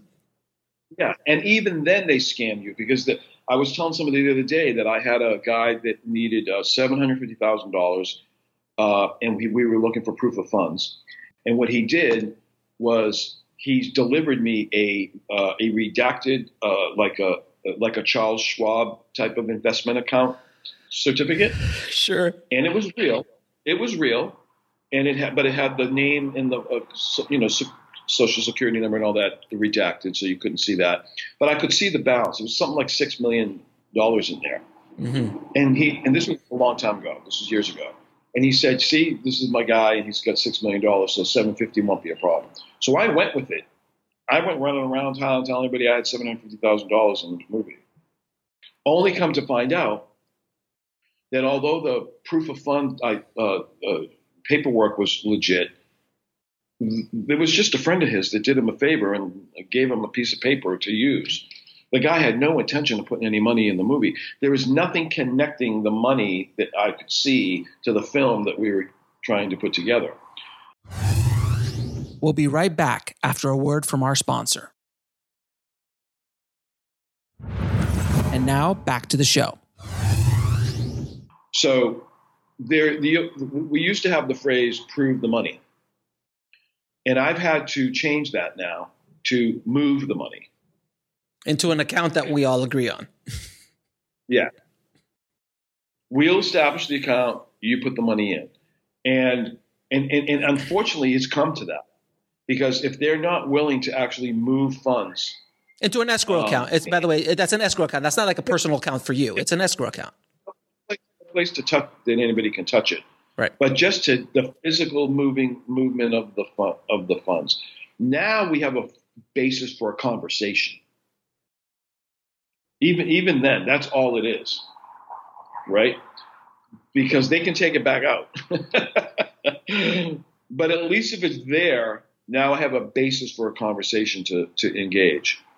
Um, so you know what I tell, and, and this kind of ties into your your hypothetical scenario about the filmmaker, you know, that was making their first movie, is that really what I did at the beginning was I got on IMDb Pro back then. This was 20 years ago, and I found a filmmaker ran, randomly who I believed uh, sort of would somebody who I felt like I, I looked at a couple of them um, but I started taking people out to lunch. I started meeting people on the phone. Now, I was in a unique position because I had investors, but I didn't have any projects. I didn't even know what that meant. I didn't even know what the requirements were. I didn't know any of that. Mm-hmm. So I went out and I found this executive producer who um, my deal was I will bring my investors to you. Uh, in exchange, I want to be a part of this of all of this, Process. and I want to learn. Mm-hmm. Yeah, I want to learn. I want, I want, I, want money. I want a credit. I want to build something. So I was in a, in a unique situation, but it worked because by being in those rooms and listening to those meetings and actively participating in all of these conversations, I got to a point where after a while, I thought, I got this. You know, I can do this now on my own. I feel confident enough in being able to do it on my own. And I had watched her make her own mistakes. So I knew what not to do in a lot of cases. So I think today, you know, it's hard to do. I'm not suggesting for a moment it's easy, but I, I'm saying it because it happens because I'm on the receiving side of that now. So a lot of the times I'll get these random emails and stuff, especially like on LinkedIn. Mm-hmm. People say, I'm looking for an executive producer. So for me, executive producer is code for money. money. So when somebody says to me, "I'm looking for an executive producer," my response is, "How much?" Um, you know, I'm looking for an executive producer. How much do you need? Because they, they, you know, who are you kidding? But but at the same time, you know, being able to partner or be mentored by or find some way of getting to be around the people who are doing it and are doing it well and who are trustworthy, you know, mm-hmm. and have who have good names and reputations in the industry is really a good way to get started. Because you know, you were joking, but uh, the, the truth is, most of these uh, people that I meet, they are on the creative side and they don't want to do this stuff. They don't right. want to learn this stuff. Right. They, right. they don't want it. And and those people aren't the ones I'm interested in. You know, I because I, I, don't want to work with them either. You know, I I want to work with people who want to work hard, figure this thing out, and do it and do it the right way. And I want to. It's more of a collaboration at that point. You know, so that's that's really uh, what you have to do. And and and because if you have a foundation like that, when that guy comes and shows up and says, "Hey, give me 50k, and this is what I'll do for you," you have two or three point people like me, you know, that have that kind of experience to be able to pick up the phone, shoot an email, and go, hey, you know, and I've got probably 10 of those people out there in the world that I have an open policy with. If you have a problem, if you have an issue, if you just want me to look over an agreement or something, I'm happy to take a look at it in order to protect those filmmakers. And I'll tell you, but they have to build that relationship with those people. Mm-hmm. One of my biggest pet peeves is when somebody just shoots me an email with a pitch package. Oh, I get them. I get them, and I'm not a financer. How does that work? Do your homework. I got, I had, I must have got two or three of them today, right? They, there's no introduction. There's no nice to get to know you. There's no hey, blah blah blah. They just literally send you this long email and then a, and then five attachments with their script and their pitch deck Uh-huh. and all of this. And I'm like, hello, nice to meet you. Like, wh- what happened to a rapport? What happened to earning? I'm not a piece of What meat. happened- I'm not a piece of meat, sir. I have a heart. I have a soul. Try to get to know me, Franco. It, but it's true. It's like It's right. It- it's etiquette. It's courtesy. It's professional. It's di- diplomatic. It's like because because that's what I'm attracted to, right? I'm attracted to commitment. Mhm. People who make commitment. You know, um, people who are willing to go all in and make commitment. And pe- there's a lot of people who say that hmm that they're all they make commitment, but they're not really there. Oh no. I'm I'm I'm, I'm interested in people who who are willing to go all in and make commitment. But I'm also interested only in people. Look, I say this all the time. Uh, I always say there's there's great projects and shitty people. Pardon my French, right? And then there's shitty projects and great people. Yes. and then there's great projects and great people. I want the great projects with the great people because even if they're shitty projects but they're great people, we can go find another project that's not so shitty and we can still work together. Right. But if the people is the problem, then I'm out. And anybody who feels that it's okay to bombard anybody's email, yours or mine, with just puking out all this information without at least making the effort to establish some kind of a rapport is out in my book. They might have a great project and I might pass it out, it might be the next big thing and I lost. But you know what? I would have it would have been a nightmare and I'm not interested in that. And I've been saying this for for years as well. If filmmakers do not understand, I, look, I'll go back.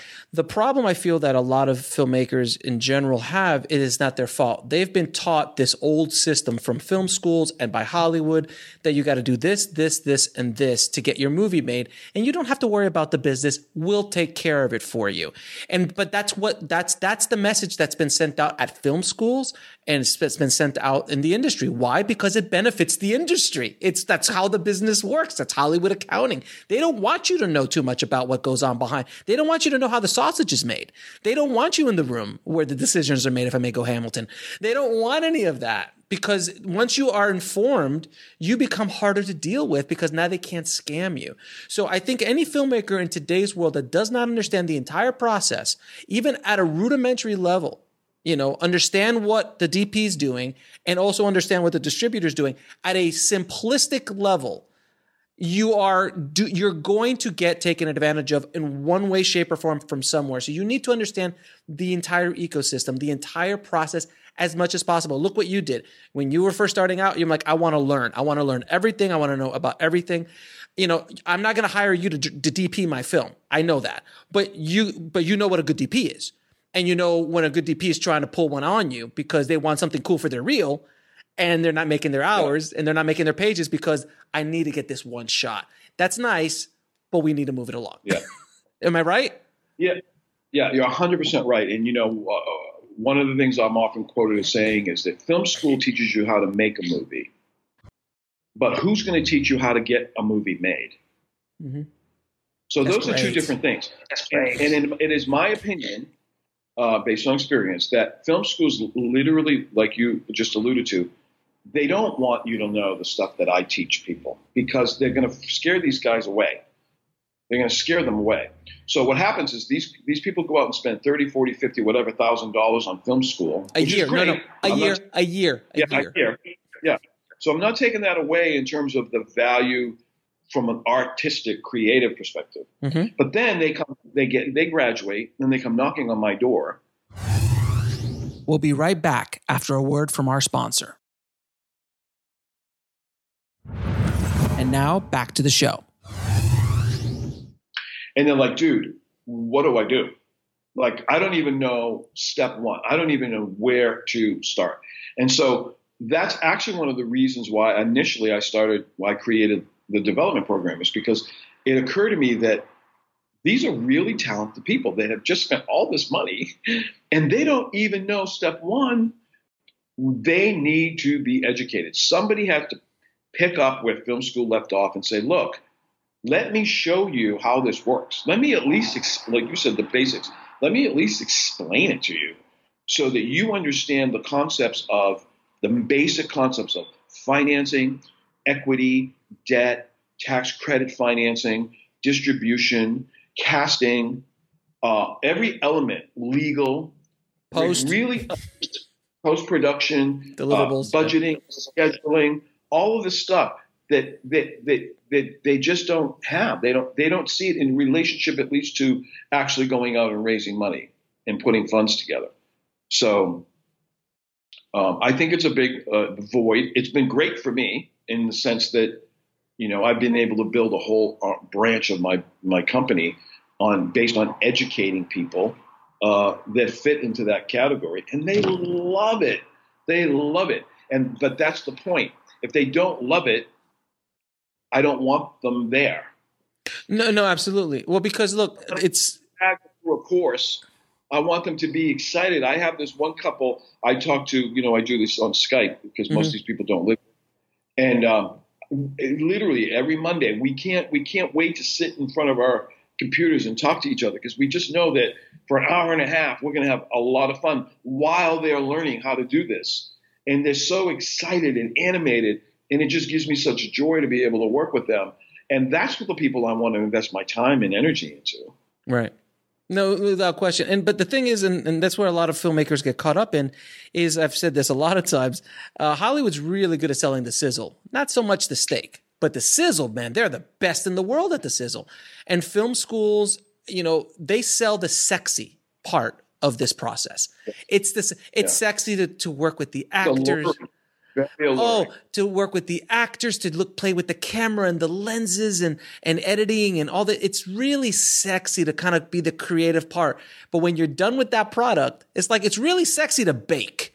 Like you know, oh, like all those baking shows. Like, oh, look at these cool things I'm making. It's all great. Like look at this cake that you know explodes and does all this stuff. It's fantastic. Now, how are you going to make a business out of that product? Yeah. And that's the thing that no, nobody talks about because that's not the sexy part. I love that part. I think it is the sexy part. It's, it's more exciting. It's actually one of the ex- most exciting part. Marketing and the business side is excites me a lot. You know, being a film Yeah. entrepreneur. So I really do Right. love. I love that part of it. But most Yeah. filmmakers just want to sit back, go to the red carpet, sign the Yeah. autographs, hang out with the actors, and and, cool. pl- and play the role and play the role. But then play the role at a three thousand dollar budget. Don't play the role at a three million dollar budget. your own money. Yeah, don't come don't don't come to us. Yeah, and, and I and I and I do. I, I feel that same way. Like I, so because I, I am that. Like I live that. I love it. I love the development process. I love watching people the light go on and go, oh Mhm. my god, that's such great information. I feel so good because what happens is by the time we finish, my my job with first and second time filmmakers is yes, education, but empowerment. Like I want them to be able to go out into that world and have those meetings and sit in front of those people and really have a good, solid foundation and a confidence about them, an air of confidence about them that they can sit down and if they happen to meet somebody on a subway or a, a restaurant that's and they spark up a conversation about they're making a movie and the guy happen the woman happens to be an investor and they're curious. I want them to be able to sit there and hold their own and have a conversation. They may get to a point where they go, you know what? I better shut my mouth and have Franco talk to these people because I don't want to say the wrong thing. But they, but they, I want them to be able to be empowered to be able to be confident enough to be able to initiate. Because when you're talking to investors, people, it's a different language. And this mm-hmm. is what I tell people. People say to me all the time, "What's the number one thing that filmmakers do wrong when it comes to raising money?" And I always say, and I've said it, you've heard me say it a million times. They go out too soon. They're not ready. They're not prepared. They, they're not in the position to be talking about that. And part of the reason is because they're pitching story to money people. it doesn't compute. They're pitching story. Story's critical. It's important.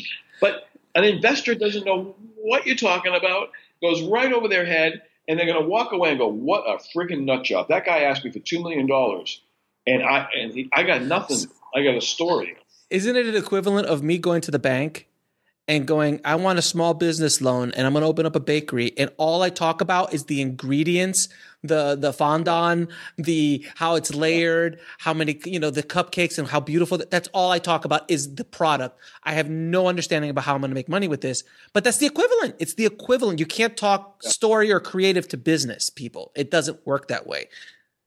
And, and, in what uh, in what other business in the world is that okay? Why is it okay for us? Like that's the part that bothers me you know, I think I might have told you this before, but a guy come up to me after one of my, one of my seminars, and he says to me, "I'm so frustrated." He says, "I've had five investors. I've pitched my movie to five investors, and every one of them has shut me down." He says, "What am I doing wrong?" And the first thing I said was, "You had five investors, really?" Because no, you didn't. you might have had one or maybe two, but you didn't have five. So let's right. start there. all right, because there's a lot of this going on out there, and three of those are BS. All right, right. so right. you didn't have five. If that makes you feel any better, you didn't lose. Um, then, but if you even had one, like I said, what are you saying? Like, if five people walked away and said no, what are you saying? Because maybe something you're saying is making them say no. And I said, give me your elevator pitch. You pitched the story. I said, sounds great. Now what? He was like, well, that's it. And I'm like, that's it? like, that's it. Right. Yeah. And how much you need? 2.5 million. Oh, oh really? Mm. Okay. That's cool. Um, so you have, you know, I said, so, so do me a favor. And I love playing this for people. I said, so do me a favor. I said, and I gave him my business card. I said, can you email me? He goes, yeah, yeah. I said, no, no, no, not your script. I don't want your script. I said, I want you to email me your budget, the $2.5 million budget. And the guy's face just dropped. And I said, What's the matter? He says, Oh, I don't have a budget. I said, You're already spoken to five investors asking for two and a half million dollars. And you don't, and you don't even have a you don't even know if it actually is two and a half million. Like or a, or a schedule, or a schedule, or a cast. No, no. Nothing. Or or a proposal or anything. He's literally pitching story to money people, and it doesn't compute. It's a disconnect. So what I do is I spend time educating people on how to speak to investors, not just where to find them, how to find them, and what to do with them, but what what to say to them. Oh, more importantly, what not to say to them. And that way, whether I'm in the room or not, because more often than not, I'm not, I am to help support them, they can keep up. Like they're in it. They're not sitting all in the corner going, I hope Franco closes this guy. You know what I mean? They're like, this is my movie, man, and I'm here to sell it, you know? And, I, and I'm empowered because I know I'm ready. Hit me with the questions. I've got the answers. And if I don't, this guy will help me. That's what you want to do. And that's why I'm saying partner. Partner with, you know, with people who do have that base of experience and don't try to go it alone. Um, I know this has been an epic conversation so far, and I know we could talk for another three or four hours, but I do want to ask you one last question because I think it's very uh, important that we talk about this. What are your okay. thoughts? What are your thoughts on the changing world of the film market? Because you and I have gone to AFM many times. I know you go to Cannes and all the, you know to many other film markets. Uh, this year alone, I think it's going to be very interesting. They already MIPTV has already got canceled. Um, can I don't see how Cannes is going to be able to go, which is insane to say out loud. But I know Berlin just is it just happened or is, is finishing happening or something. But I heard I've heard through reports that it was pretty empty, and uh, the Chinese Chinese market the guys were not there. So where do you see before the coronavirus showed up? It was already starting to go. You know, it was starting to. The world has changed. How do you feel that the, these film markets are are going to? What place do you see these film markets going? Because it is built on a time of the 70s, 80s, 90s, and early 2000s. That's when the markets really were kind of in their prime where now there's so many other options. I'm just curious on what part they are going to play in this new ecosystem that we're moving forward with. I think they still have a place in the, in the ecosystem. Uh, and there's things you can do in a market you just can't do anywhere else. But I'd love to hear, right. I'd love to hear your, your point of view. We'll be right back after a word from our sponsor. And now back to the show. Yeah, it's because just like in, in any other industry, face to face, you know, is the is the best most or mask mask to mask mask to oh, mask mask to mask. right.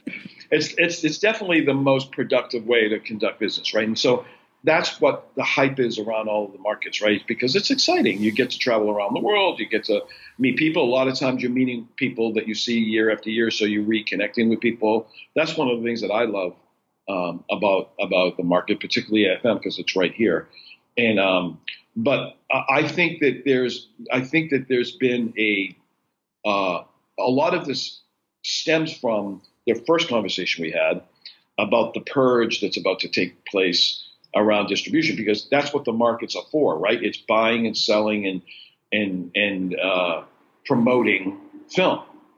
And so if the if the core of that is unstable, which it is, which is what I think the purge is going to at least address. I don't know if it's going to necessarily rectify it.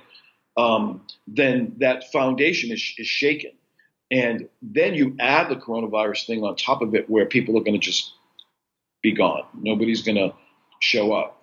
And I think that that's all going to contribute. I think it's going to go way bigger than just distributors having, sales people having to wake up uh, to a new reality of the way they have to conduct themselves in just in terms of their internal business models, but on a global on a global scale. And I think it's going to be a hit. I think it's going to. I think the virus is going to be the biggest part of it. I think, like I said, next year or the year after that, it'll recover, but it'll never be the same. It's never going to be the same. And I think in a lot of ways that might be a good thing because you know the the the the, the, the, the traffic is down and the crowds are different. Like it's a different. Oh, it was a lot of filmmakers. It was a lot of filmmakers this year at AFM. A lot of filmmakers, as opposed to a lot of distributors. Right, and here's the thing: there's a lot of filmmakers going to AFM for the wrong reason. You mean right? selling story, selling their story? Yeah, they're, they're walking in with pitch decks, trying to get distributors to come on board their project before they even have any money or they have any any they haven't even done any development. Sometimes right. they have, right? So so that's what's happening. In my opinion, it's turning into sort of a you know a money pit, you know, because and it's great. I love it because I get to go and see my friends every year, mm-hmm. but also I get to meet these people from all around the world. And a lot of the filmmakers that I work with uh, are from around the world. Um, and I, and I, my relationship is built completely on a on a on a computer Skype. So it might be the one time in three years that I'm ever actually going to meet people that I've been working with mm-hmm. all along and be able to sit down and, and have a drink or a meal with. So from a social aspect, I think it's very a powerful place. But from a business perspective, it's just um, starting to re- every year it's just changing more and more and more. I mean, I do think that at AFM specifically, it was probably a good move to kind of uh, restrict who can come in because I know there were. I remember the years when crazy oh, yeah. people used to run through bikinis and trying to, you know, all that crazy stuff. And I do, I do think that that sort of took away. It was fun for a minute, you know, but I think it took away from the seriousness of the business at hand for serious filmmakers and buyers. Um, but I I also think that uh, it's kind of gone a little too far now, and people just it's like you feel like you can't even move, you know, around that. So, so, um, uh, so I don't know. It's hard to say. I don't know what the answer is. I do think that this business, this industry as a whole, is extraordinarily resilient. We've gone through so much. I mean, all the way back to the writer's strike and You know, um, everything that World War Two, World War Two. I mean, Jesus. I mean, yeah, it's a resilient business, and like I say, I think that we've had enough lead time now as indie people that we've established who we are out there in the world. I don't think we're going to have to. We're, we're going to suffer any more or less than anybody else. Uh, but I do think it's the kind of thing that's just going to have to play itself out uh, and see what the repercussions are of this lack of physical attendance um, and try to re-maneuver a way to be able to continue to manage to do business uh, on the global market in terms of sales and distribution without necessarily getting on a plane and and going to France. You know. Right. I mean, that's nice though. I mean, it's nice to go to France and go to Cannes. It's it's it's, it's a fun time. That, that, that, and that's what's so. That's what that's you know it's what makes it such an exciting business to be in is to be able to travel around the world or the country and be able to explore all of this is literally your job. It's part of your your job, you know. So right. That that is great, and I think that that will re- return um, after this thing settles out. It's going to be just it's going to transform like everything else. Like everything settles in after after VHS, after DVD, after streaming. Uh, yep. it, it, there's just different evolutions, and it's just happening faster and faster and faster and faster nowadays. Yeah, every single time I, we all thought it was going to be a catastrophe and life was over as we knew it, and it was in a way. But then it got better, you know, or something new came along, and and so I think we're we, we are all going to be fine. I think the most important thing for everybody right now is to just really stay focused on the present, like what's in front of us, the projects that we're working on, and make the commitment to the thing that's right in front of us. You know, I've got two or three right now, you know, to be able to focus on. I've got projects coming in from different directions, and, and I I don't want to I don't want to I don't want to shift the way I do things because what I'm doing has been working right. for me and for the makers. So I don't want to change that until or unless and until I, I be, it becomes a situation where I'm forced to in order to adapt to whatever this is that's going to be coming down the road. You know. Franco, this has been an epic conversation, as I knew it would be. Uh, this is going to be a mandatory listen for anybody in the indie film hustle tribe and the film entrepreneur tribe because this is a wealth of information that's you you've spit out some amazing knowledge bombs today. So I do truly appreciate it. Now I warn you, my last thing I'm going to say: be careful what you wish for. How do people find you, sir? your home, your home, your home address and phone number would be best. yeah.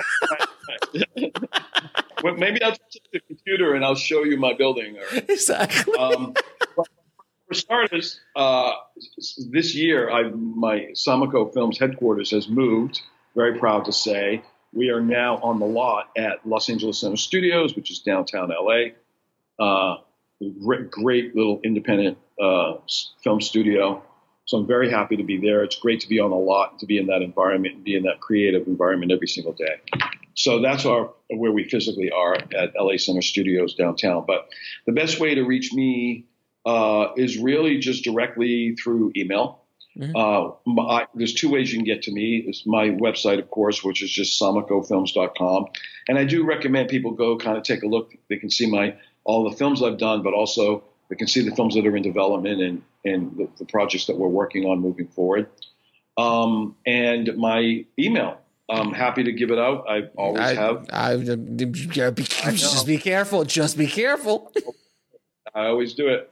And uh, um, my email is simple. It's just franco at samacofilms.com. Okay. And um, so by all means, people are welcome to either email me through the website uh, or email me directly if they have any particular questions or anything uh, that they would like to run by me. If anybody's interested in the development program, I can send them information on that, or uh, I do a one-on-one six-week course that they can uh, inquire about too. Most of that information is on the website, um, but otherwise they can just reach out to me, and it might take me a moment to get back to people. So I ask them to be patient because you're absolutely right.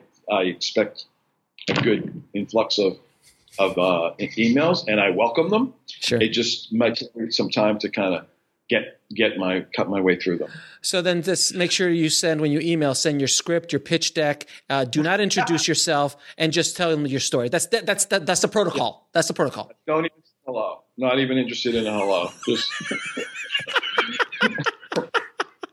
Franco, man, it has been an absolute pleasure. We have to do this at least more than once every two years uh, because things Yeah. are things are changing so rapidly.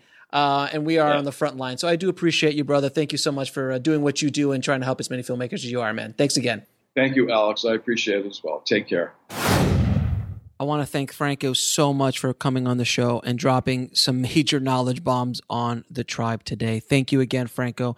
If you want to get a hold of Franco or links to anything we spoke about in this episode, please head over to the show notes at bulletproofscreenwriting.tv forward slash 259. Thank you so much for listening, guys. As always, keep on writing no matter what. I'll talk to you soon. Thanks for listening to the Bulletproof Screenwriting Podcast at bulletproofscreenwriting.tv.